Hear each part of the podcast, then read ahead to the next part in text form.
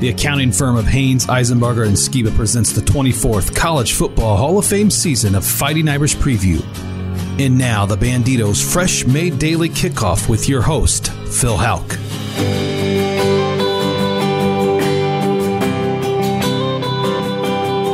The final home game, Senior Day at Notre Dame. Legacy and legends come to mind. One last time to run out the tunnel into the house that Rockne built, and where the ghost of George Gipp resides, on the acre of field that has seen the likes of Lou Jack, Hornung, Page, Browner, Rocket, Tim Brown, Lattner, Chris Zorich, and the bus. The list could go on for an hour, really. Because if Notre Dame Stadium had a ring of honor, it wouldn't fit. This year, several more greats will make that trek one last time, eligibility rules being what they are in the year of COVID. Just who is playing their last home game is a bit murky, but here are some of the names to think about on this day of tribute. And one name in particular will always have a special place in my personal ND Ring of Honor. Daelin Hayes, Liam Eichenberg, Ade Ogundeji, Shaun Crawford, Robert Hainsey, Jeremiah Owusu Koramoah, and others, and Ian Book. Ian Book is 29 and 3 as a starter. From the most impactful position on the field, Ian Book has orchestrated a historic run of winning for Notre Dame and in Notre Dame Stadium. Ian Book is undefeated as a starter at home and, in fact, is the winningest quarterback in Notre Dame history. Ian Book, out of high school, was a three star recruit from El Dorado Hills, California, and was rated as the 20th best pro style quarterback in the nation. When he flipped his commitment from Washington State in August of 2015, I took a look. Admittedly, I was underwhelmed. Shows how wrong first impressions can be. Book redshirted, and then in the spring of 2017, he battled Brandon Wimbush for the starting position. Wimbush won the job, but I thought that Book outplayed Wimbush in the spring game, and I wrote that. He had his first coming out party in the Citrus Bowl game that season against LSU. After replacing an ineffective Wimbush, it was Book to Boykin from 55 yards out for the comeback win. Ian Book's first ND moment one which I viewed from just a few yards away on the Notre Dame sideline. Coming out party number two occurred in the fourth game of 2018 against Wake Forest. Again taking over from an ineffective Wimbush, Book got the start, and after 325 yards through the air, two touchdown passes, three more running, and a 56 to 27 win, the job was his, and rightfully stayed his. Since then, Book has led the Irish to wins, lots of them.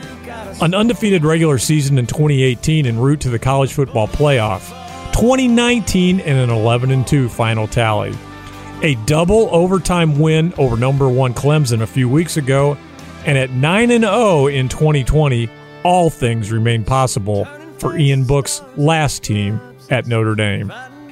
Sure, Sometimes he scares the heck out of you with his improvised efforts to make plays.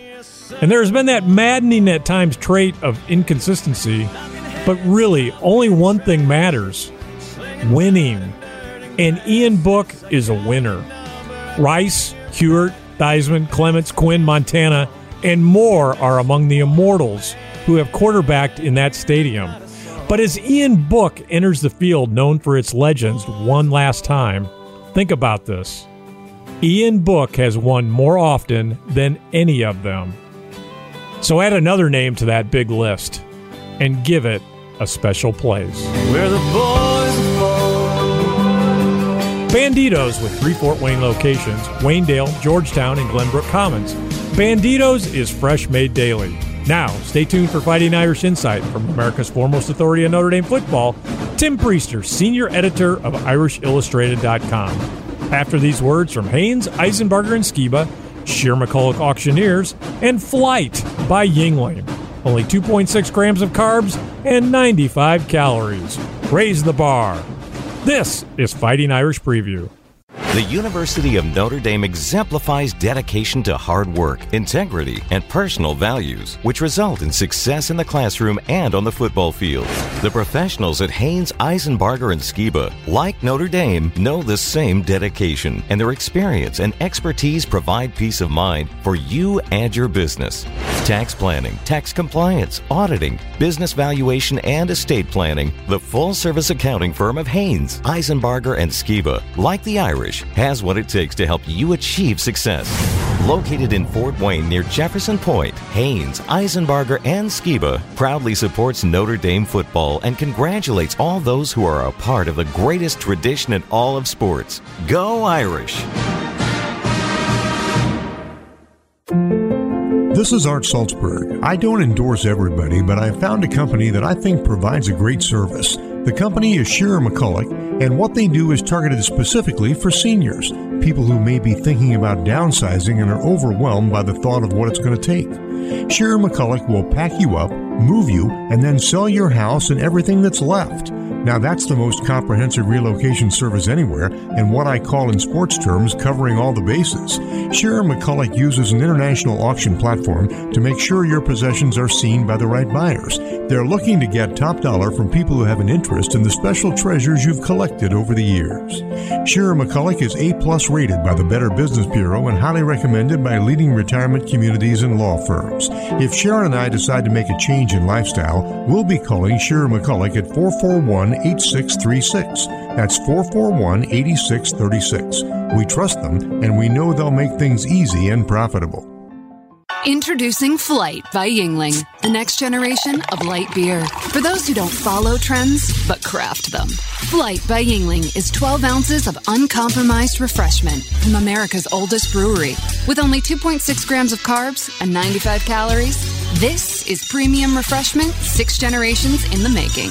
Don't just raise a glass, raise the bar. Flight by Yuengling. Now available wherever beer is sold. DG Yuengling and Son Incorporated, Pottsville, Pennsylvania. Please enjoy responsibly. Now back to Fighting Irish Preview with your host, Phil Houck. Tim Prister, uh, my reaction to, to last Saturday's game is wow. And, and where do I start? How about here? Let's talk about some of the moments from last Saturday. And I want to know what you were thinking at the time they happened. Let's start off end of the first quarter. The score is 14 to 14 and the game kind of looked like a track meet. Uh, what were you thinking at that time? Because I started social media talking about a track meet or on the chat line with Irish Illustrated. What were you thinking, and what did Clark Lea change? Because the game really changed after that. Yeah, I, you know, like everybody else, I was thinking the same thing. I mean, it didn't look like either defense was going to be able to stop the other one, and then both these defenses stopped the opposing offense. You know, Clark Lea did some. First and foremost, it was a it was a strong emphasis on stopping the run game, so putting guys in the in the box. Uh, some things that he did with Marist Liufau and then Bo Bauer on third downs, where he dropped them into the easy ass access passing lanes. The running back uh, coming out of the backfield they love to run slants. Uh, Liufau, with his length and his quickness, helped take that away. I'm probably oversimplifying it because I'm sure it's much more complex than just uh, you know deciding to do those things and then doing it, especially against an offense like North Carolina's. But uh, Clark Lea finds a way, doesn't he? Yeah, he, he always seems to find a way, and it usually starts with shutting down the running game. Javian Hawkins from Louisville, uh, Travis Etienne from Clemson, and then certainly Javonte Williams and Michael Carter. Michael Carter had a little bit more uh, success, but Javonte Williams is the one that really launches that offense, and they just completely disarmed him. Yeah, they sure did. Held that rushing, great rushing offense that North Carolina had, and a great passing offense, but held them to was it 85 yards rushing, an amazing number. Uh, and of course, uh, lots of punts by North Carolina and just one field goal the whole rest of the game. Amazing.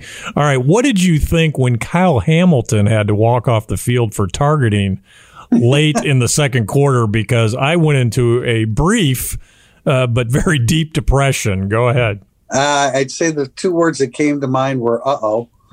yeah. because I, mean Notre Dame's, and part of it also, Phil, was that I, I Shaun Crawford was was favoring his shoulder, so it was, and that was like a play or two apart. And without either one of those two on the field, now you're really concerned about Sam Howell and Dyami Brown and Dazz Newsome, and then bringing the back the running back out of the backfield to throw to him. So, uh, you know, again, I felt like everybody else, but man, they stepped up. I, I really think that more than the safety play in the absence of Hamilton was what Notre Dame did up front. They started pressuring Sam Howell, and uh, like most quarterbacks, when you pressure when you pressure Sam Howell, he's not nearly as good throwing the ball downfield. Yeah, well, Kyle Hamilton, arguably the best player on either team, possibly. Uh, comes off the field, you get concerned. But uh, I kind of quickly forgot about his loss about the middle of the third quarter. Okay, two moments that occurred in the second half that are burned in my memory, and there were several in this game. First, uh, the, the game is tied in the third quarter. The power sweep end around, and you know what play I'm talking about to Ben Skowronek, touchdown from 13 yards out. My thought immediately was Tommy Rees is a great play caller. How about you? Me too, Phil. You know, be the, perspective from the press box in North Carolina, they lined up Kyren Williams literally eight yards deep from the snap of the football. And so they're creating the illusion for not only us watching, but uh, obviously for the defense that it's just going to be a, you know, they're just going to hand the ball to the, the, the single back. But they had the three tight ends to the right.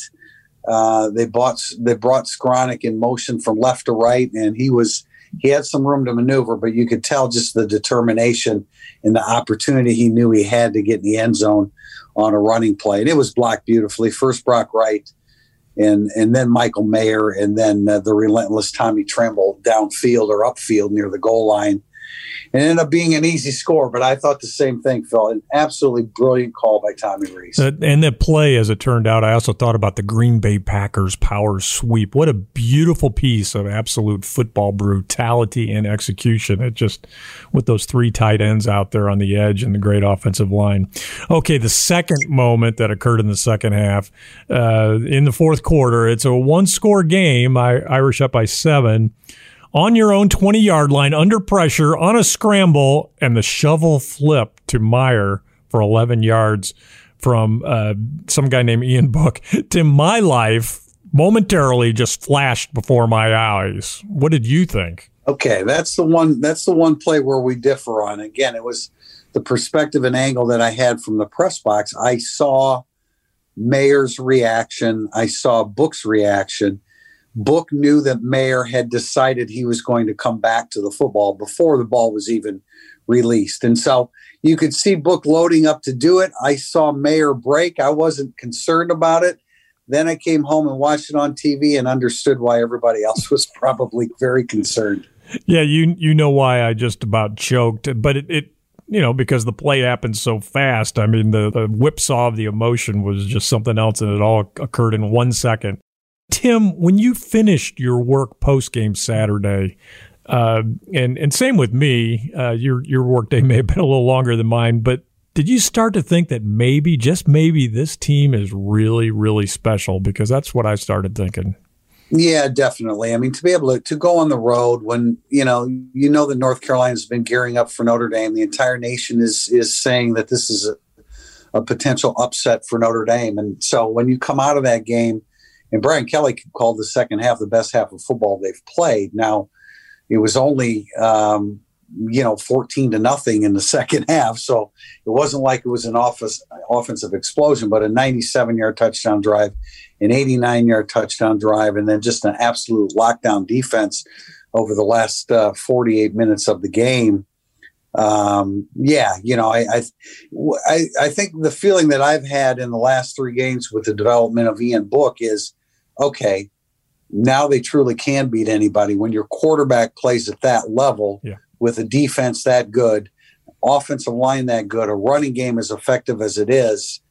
You start to think, yeah, absolutely. Now they've got all the components they need to, really give it a run. Well, I, I kind of took an inventory of my emotions over the years uh, to to Notre Dame teams, and the, the, only team that I can really think of that I, I, I had that feeling with honestly was the 1988 team uh, and how good they were and how fun they were to watch. And this is certainly a fun team to watch. Marist Liufau, you mentioned him earlier. Five tackles, a sack, tackle for loss, breakout game for him, and suddenly it seems that the Irish are loaded with good players at the Buck linebacker position. Tim, uh, and I'm I want to talk a little bit about the Hawaiian players, the Polynesian culture. Uh, Liufau, uh, Manti Te'o, Alohi Gilman, Tagovailoa Amosa. I know there have been others uh, around the country, but also at Notre Dame. What is it about that culture that has produced really good football players? You know, I, have gotten to know Alohi Gilman's uh, father very well, Cy Gilman, and he has given me some really interesting lessons on on the Polynesian culture coming from from Hawaii. And they just, when it comes to football, they just absolutely believe that they're the best players on the field. Uh, it's a culture that is cultivated, so to speak. Uh, all the camps and and Asai Gilman is a is a defensive back uh, coach. D, DB Tech Academy is what he owns and runs, and he says it to me. He's got the most infectious laugh you could ever imagine, but he laughs at me when I talk about the physicality of players coming from Hawaii because he says that's just the way it is, man. That's that's that's how they're trained. That's how they grow up. That's what they believe. And uh, Kahanu Kia is another linebacker uh, coming from uh, actually Manti Te'o's high school uh, in in next year's class, and and he has a lot of the same ferocity. Well, I love it, and I say bring more of those guys in. Who would have thought 10, 15 years ago that Hawaii was going to become a hotbed of recruiting? But uh, it certainly has. Uh, okay, this week uh, by stroke of the pen, the ACC has now arranged for the Irish to clinch a conference championship game berth. Uh, Wake Forest game is wiped away. I, I hated seeing that happen, but I understood it. Uh, I hated seeing it happen because I'm selfish about being able to watch Notre Dame football games. But I did, like I said, I did understand it. But explain why that had to happen. Well, it had to it had to go one of two ways. Either Notre Dame and Clemson would not play on December 12th. I'm not talking about each other, but would not play a game, or or they both would play. And Brian Kelly said um, said on Thursday that he was perfectly willing to to to play again uh, uh, against Wake Forest the following week. But you know, I would imagine there was uh, Dabo Swinney was pretty outspoken uh, uh, about his anger with Florida State having traveled there and then not actually played the game. So I don't know. I don't know if Dabo Swinney instigated or what, but you know, the ACC has done has gone has gone above and beyond the call of duty and getting uh, these games in and now I, I hear the SEC complaining about what the ACC did. They're going to play. They're all going to play nine uh, ACC games, and that's that's about what the the, the normal uh, amount is per year. So, in, in Notre Dame and Clemson are the two best teams in the conference. If Clemson loses to Virginia Tech this weekend at Virginia Tech, then it opens up an opportunity for Miami. But as we look at now, Notre Dame and, my, and Clemson are the two best teams. It'll give uh, Miami still a fighting chance to get in, but uh, the two best teams are going to end up in the ACC championship. Okay, well, it did make sense, but like I said, I, I just hated to lose any game of Notre Dame football because I love it so much. Okay. Um, off the top, we paid a little tribute to uh, Ian Book. And Tim, where does Ian Book belong on the list of great Notre Dame quarterbacks? What's your opinion? You know, I generally leave those kind of rankings to others, but I was asked at Irish Illustrated for a podcast uh, on Thursday, how would you rank the ones that you've covered? Um, you know, I got, I've got just sheer production. I would put Brady Quinn at the top. Uh, but I, I've always said that I thought Tony Rice was the best quarterback um, at, at, at Notre Dame, just the winning ways and the way that he led people. I would put Ian Book, third in the time that I've been covering Notre Dame, which is since the mid 1980s. And I think we do have to remember he was an inconsistent quarterback for 29 games. He's become a really, really good college quarterback for three games. So place him where you want. I, I, I think what he's accomplished as uh, his college career comes to an end and to a crescendo is tremendous but he was a very he was a winning quarterback but he also had a great defense on his side every every game that that he's been the starting quarterback in Notre Dame so I think he's done a tremendous job I'm glad it all finally kicked in I have a hard time placing him any higher than that because of the inconsistency leading up to the last three games. Okay, well, I, I think the winning uh, certainly counts for a lot, but what you're saying makes sense. I mean, the production, the big gaudy numbers that Quinn had certainly are not there. And uh, Tony Rice, let's face it, won a national championship, uh, had a lot of the qualities I see in Ian Book as far as leadership goes. Uh, but you know, Ian Book still got a couple more games to play, so who knows? Maybe he could move up on on Tim Prister's list. Okay, uh, one quick hit before we go, Tim, and this is kind of an important one. Derek Mason out at Vanderbilt. That SEC school happens to be the alma mater of Clark Lea. Uh, in the hometown, I think he lives there, or he did live there, I should say. Is it likely that he will end up there? I think it's likely that he will get an interview. Whether he'll end up there or not depends upon um, the athletic director, whose last name is also Lee, L E E, as opposed to L E A. Um, she made the call on Derek Mason. She has publicly stated that she wants somebody with an offensive background, which of course is not Clark Lea. She's also said, said she would prefer somebody that has head coaching experience. I would keep an eye on the guy at Coastal Carolina, Coastal Carolina uh, Jamey Chad Chadwell, I believe it is. Um, who's nine and zero oh this year. Uh, but he is from Nashville, and uh, he went to school there. And if given the opportunity, I'm sure he would take the job to be the head coach. Well, and uh, I, don't if, think, I don't think the offer will come. Okay, well that's that's interesting to think, but uh, that doesn't close the uh, coaching carousel as far as Clark Lea is concerned. I think a lot of teams will be interested in him. Thanks, Tim. Coming up, it's the all-time Irish hero, key to an Irish victory, injury report, and the world famous Irish Illustrated prediction. And during the break, it's the Fighting Irish Fact of the Week, brought to you by Ron Wise and the Wise Insurance Agency. This is the 351st edition of Fighting Irish Preview. Shine a light into my room.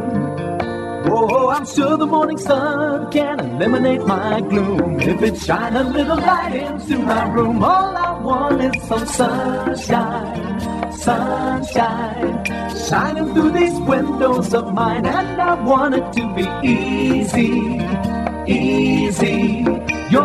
Clear. Treat each house as if it was your own. Our mission statement at Bushy's Windows, Doors, and Remodeling. Hi, I'm Jim Bushy. At Bushy's, we're proud of our home improvement products that we offer, and we are even more proud of the award winning installers who will come to your home. Right now, take advantage of our 12 month 0% interest payment plan, and estimates are always free. So call Bushy's at 456 1247, stop into our showroom, or check out bushysfw.com. Bushy's Windows, Doors, and Remodeling your clear choice. Your clear choice is Bushy's. Your clear choice is Bushy's. The Fighting Irish Fact of the Week is brought to you by our friends at the Wise Insurance Agency. Notre Dame has now won 23 consecutive games at home, which is the modern era record for longest home win streak. Call Ron Wise at the Wise Insurance Agency or go to thewiseinsuranceagency.com and get an auto or home quote in less than five minutes. Introducing Flight by Yuengling, the next generation of light beer. For those who don't follow trends, but craft them. Flight by Yuengling is 12 ounces of uncompromised refreshment from America's oldest brewery. With only 2.6 grams of carbs and 95 calories, this is premium refreshment six generations in the making. Don't just raise a glass, raise the bar. Flight by Yuengling, Now available wherever beer is sold. DG Yuengling and Son Incorporated, Pottsville, Pennsylvania. Please enjoy responsibly. Now back to Fighting Irish Preview with your host, Phil Houck. This is Fighting Irish Preview. Syracuse comes to town to take on the Irish this week.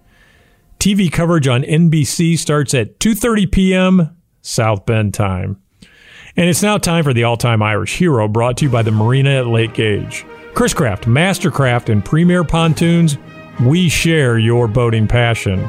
This week, we continue our series on the great receivers of the Brian Kelly years. Let's review those receivers that we've covered so far Golden Tate, Kyle Rudolph, Michael Floyd, Tyler Eifert, TJ Jones, Will Fuller, Equanimeous St. Brown, and Miles Boykin. And this week, six foot six, 262 pound Cole Kmet. Kmet another Chicago area kid, had an outstanding senior season at St. Viator Catholic High School and was rated as a four star recruit. He got into every game as a freshman in 2017, but was rarely targeted.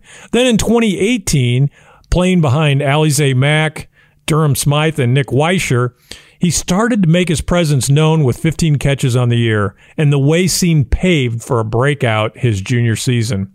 Slated to be the top tight end option for the Irish, the excitement built around the program that Kmet would emerge as another in a long list of great Notre Dame tight ends.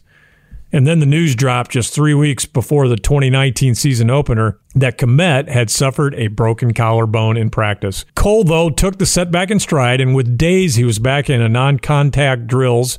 And on September 21st, just 40 days after the injury, he was in the starting lineup at number three, Georgia.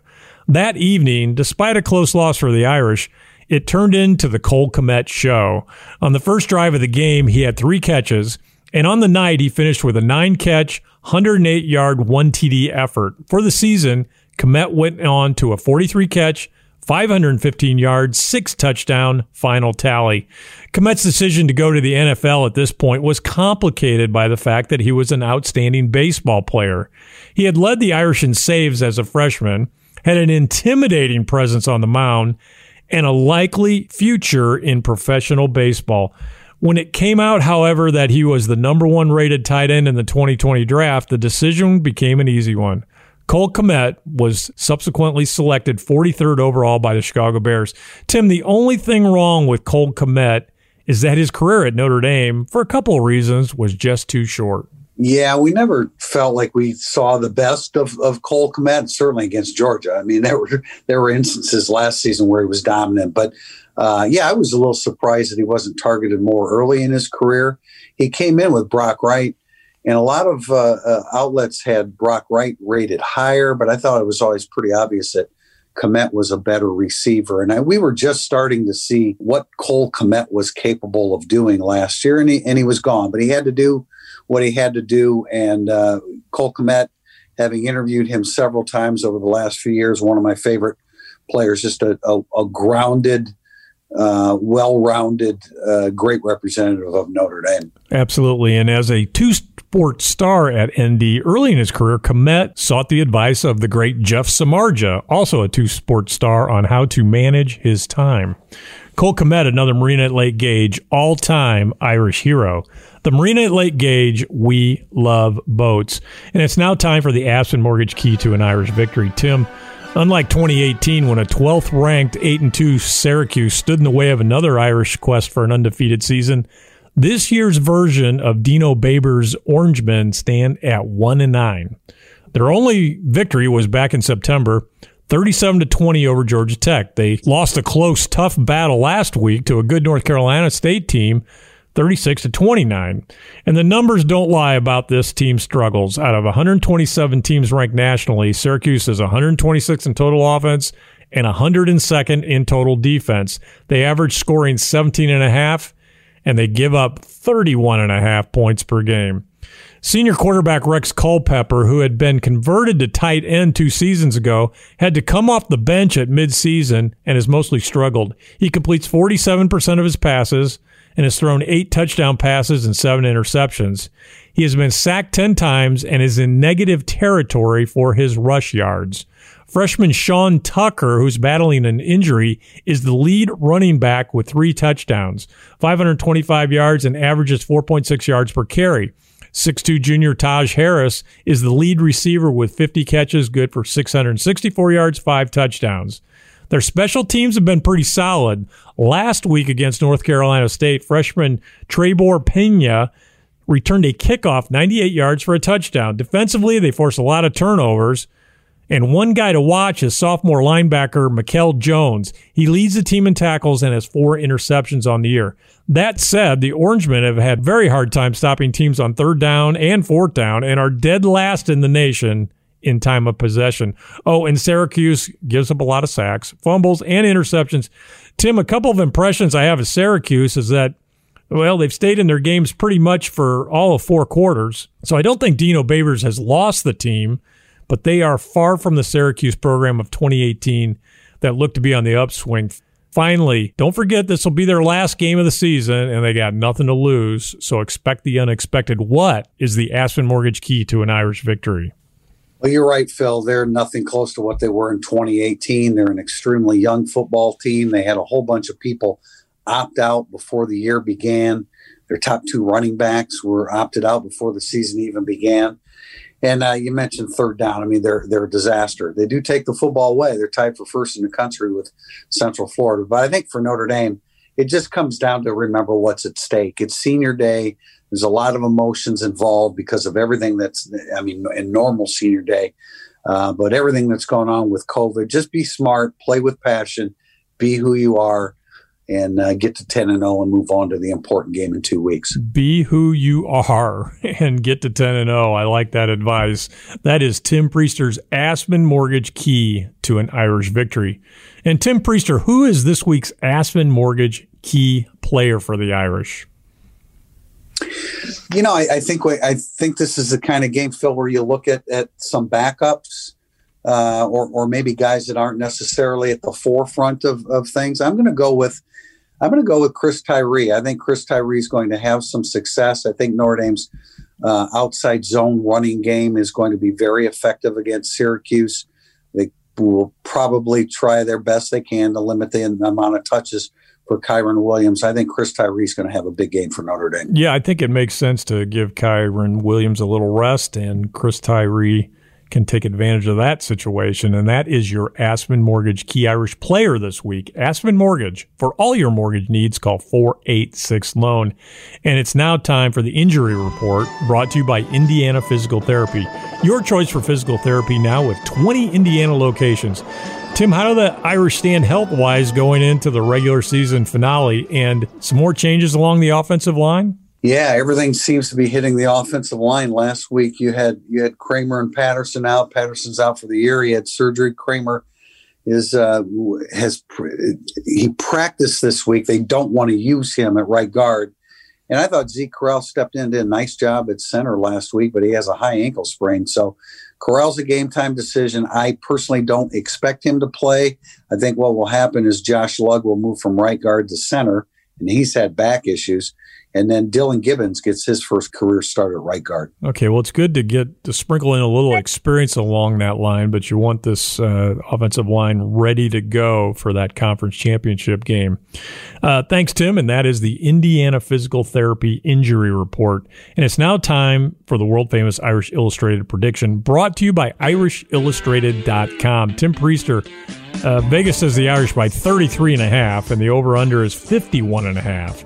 What does America's foremost authority say?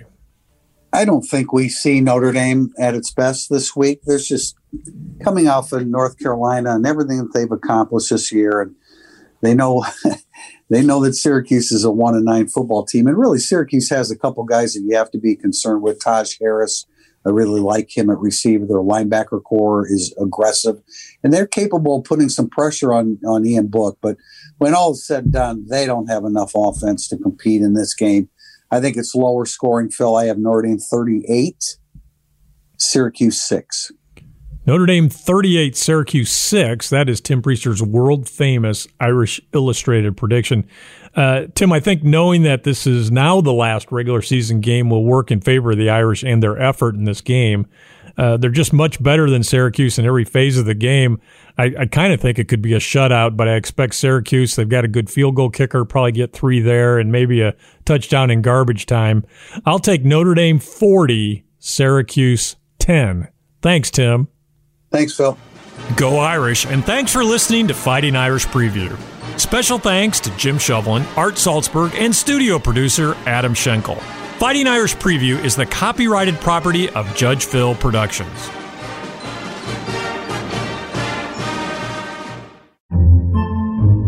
Podcasts by Federated Media. Podcasts by Federated Media.